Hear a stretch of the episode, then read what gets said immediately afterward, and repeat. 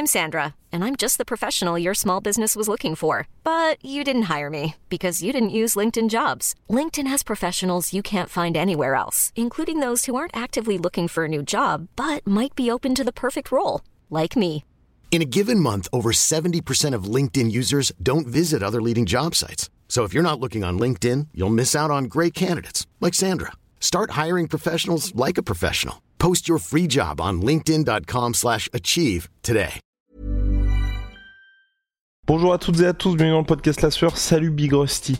On s'intéresse à Mohamed Mokaef, la nouvelle pépite du MMA mondial. Ça fait un petit moment qu'on vous en parle parce qu'on a eu la chance de le suivre lors de sa dernière campagne victorieuse aux mondiaux amateurs. Ensuite, il est passé pro au Brave et là, boum, directement à l'UFC face à Dordon, quelqu'un d'expérimenté qui avait un très beau bilan, agressif, beaucoup de finish et il a impressionné ce monsieur Mohamed Mokaef.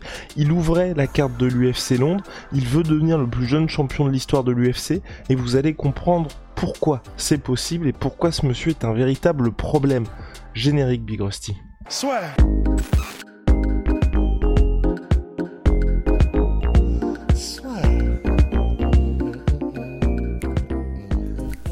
Entre dans l'octogone avec Unibet. Qui sera le vainqueur du combat En combien de rounds Fais tes paris sur l'app numéro 1 et profite de 150 euros offerts sur ton premier pari. Donc Mohamed Mokaev, Rust, déjà qu'as-tu pensé de sa performance et est-ce que là, ceux qui doutaient un peu peuvent commencer à monter dans le hype train? Chou chou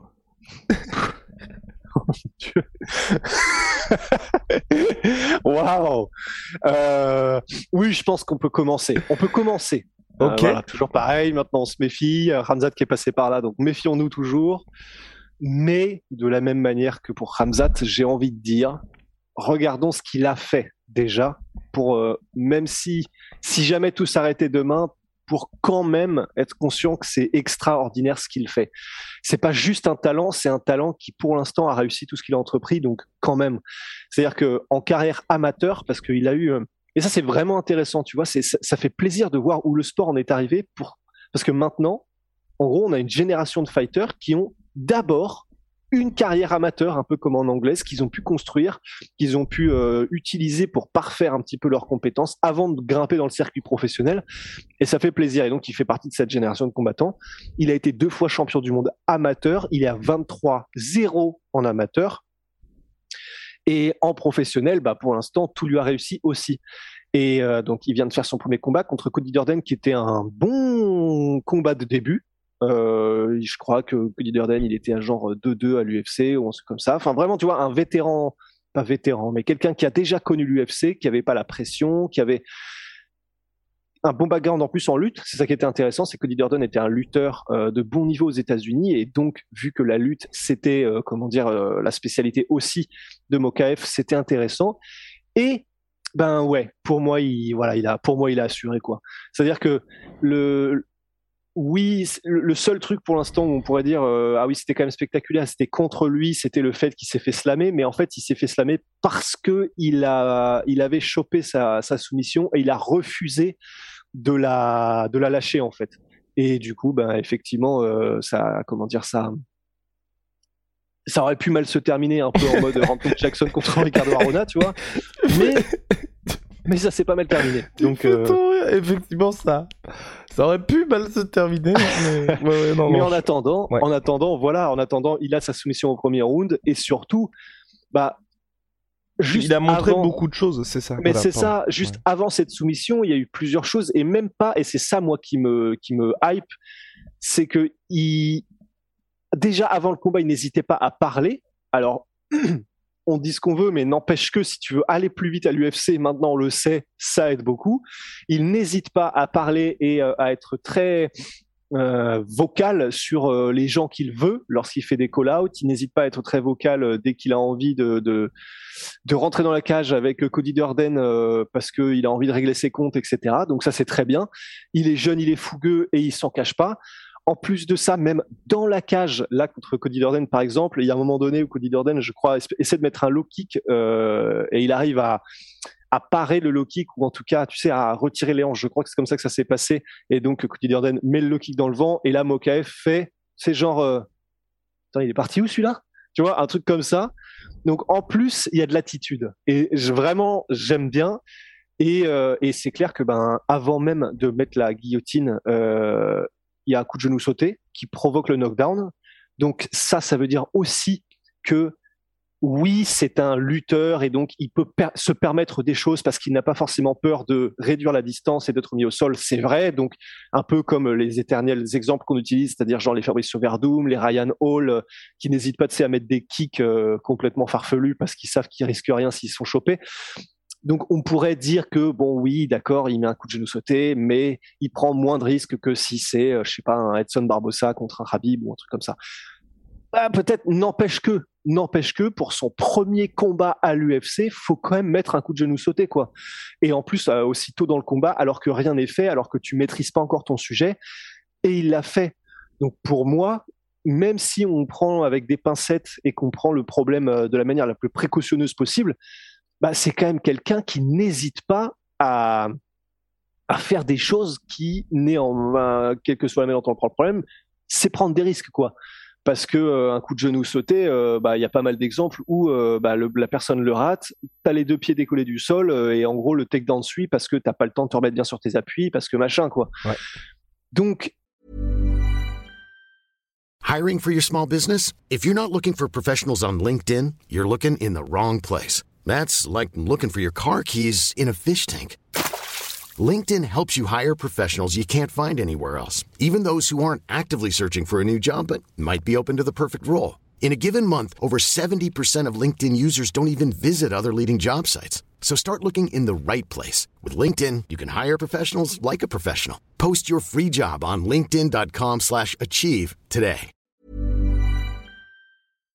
Euh, et sans compter que ça peut être un takedown, mais ça peut être aussi, euh, souvenez-vous, tard l'époque, Fedor Emelianenko versus Andrei Arlovski. T'es jamais à l'abri. De toute façon, quand t'as les deux pieds qui sont décollés du sol et que t'as plus d'appui, t'es jamais à l'abri de ce qui peut se passer. Donc euh, c'est toi qui as l'inertie, c'est toi qui mets le coup de genou, c'est toi qui mets le spinning, ce qu'on veut, mais n'empêche que tu prends des risques.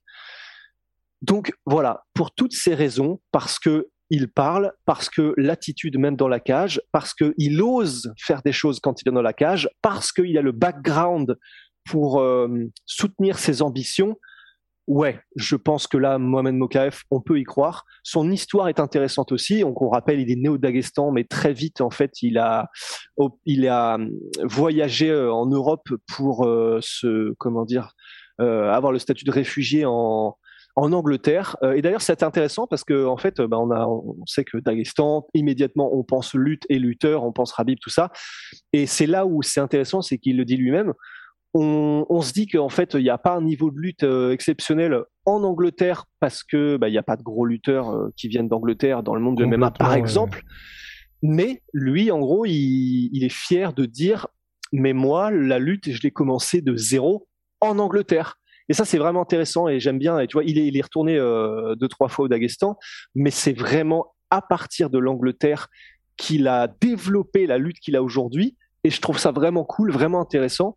Euh, et, et, puis la personnalité même de manière globale, euh, elle, est vraiment intéressante puisque donc c'est quelqu'un qui, comme il est arrivé en ne parlant pas la langue, bah évidemment c'était compliqué de s'intégrer, mais la lutte lui a permis de s'intégrer parce que du coup à l'école c'était chaud, il se bagarrait et tout ça, mais la, la, lutte lui a apporté cette discipline, lui a apporté euh, ce sens de la communauté aussi. Donc c'est enfin, vraiment une histoire intéressante qui fait qu'il a une personnalité. Bah forcément, quand tu as une histoire hors du commun, la personnalité généralement suit. Et, euh, et c'est pour ça qu'il a cette confiance en lui et tout ça. Et vraiment, je trouve que c'est intéressant. Donc, tu vois, il y a, il y a pour moi ce côté, tout, tout semble être réuni.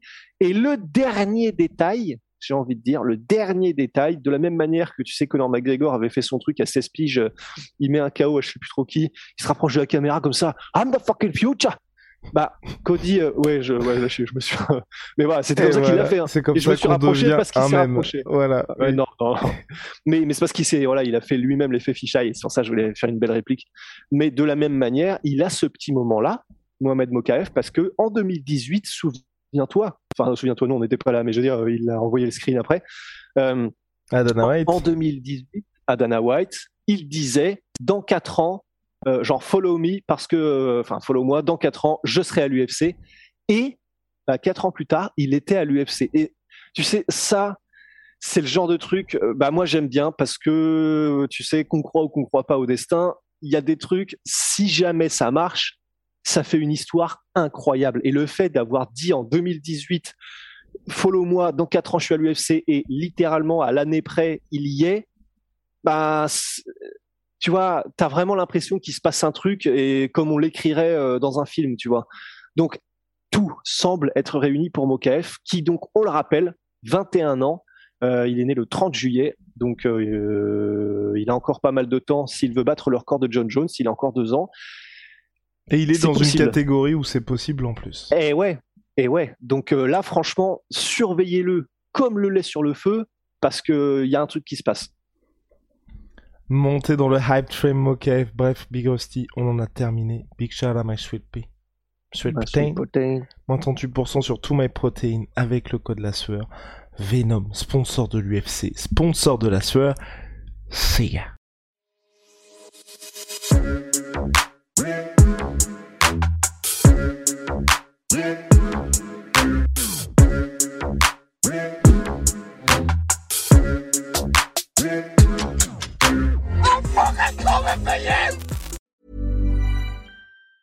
Hey, it's Danny Pellegrino from Everything Iconic. Ready to upgrade your style game without blowing your budget? Check out Quince. They've got all the good stuff shirts and polos, activewear, and fine leather goods, all at 50 to 80% less than other high end brands. And the best part? They're all about safe, ethical, and responsible manufacturing. Get that luxury vibe without the luxury price tag. Hit up quince.com slash upgrade for free shipping and 365 day returns on your next order. That's quince.com slash upgrade. Et voilà, c'est la fin de votre épisode du podcast La Sœur. Si ça vous a plu, n'hésitez pas à nous mettre les 5 étoiles sur Apple Podcast ou sur Spotify. Vous pouvez aussi nous laisser un petit commentaire, ça nous aidera beaucoup. Et si vous voulez aller plus loin avec nous, vous tapez La Sueur sur toutes les plateformes ou sur les réseaux sociaux, vous nous trouverez. Et là, vous nous écoutez très certainement en audio. On est aussi en vidéo sur YouTube, mais également sur Snapchat. Là encore, vous tapez la sueur et on sera là. Merci de votre fidélité et à très vite pour de nouvelles aventures.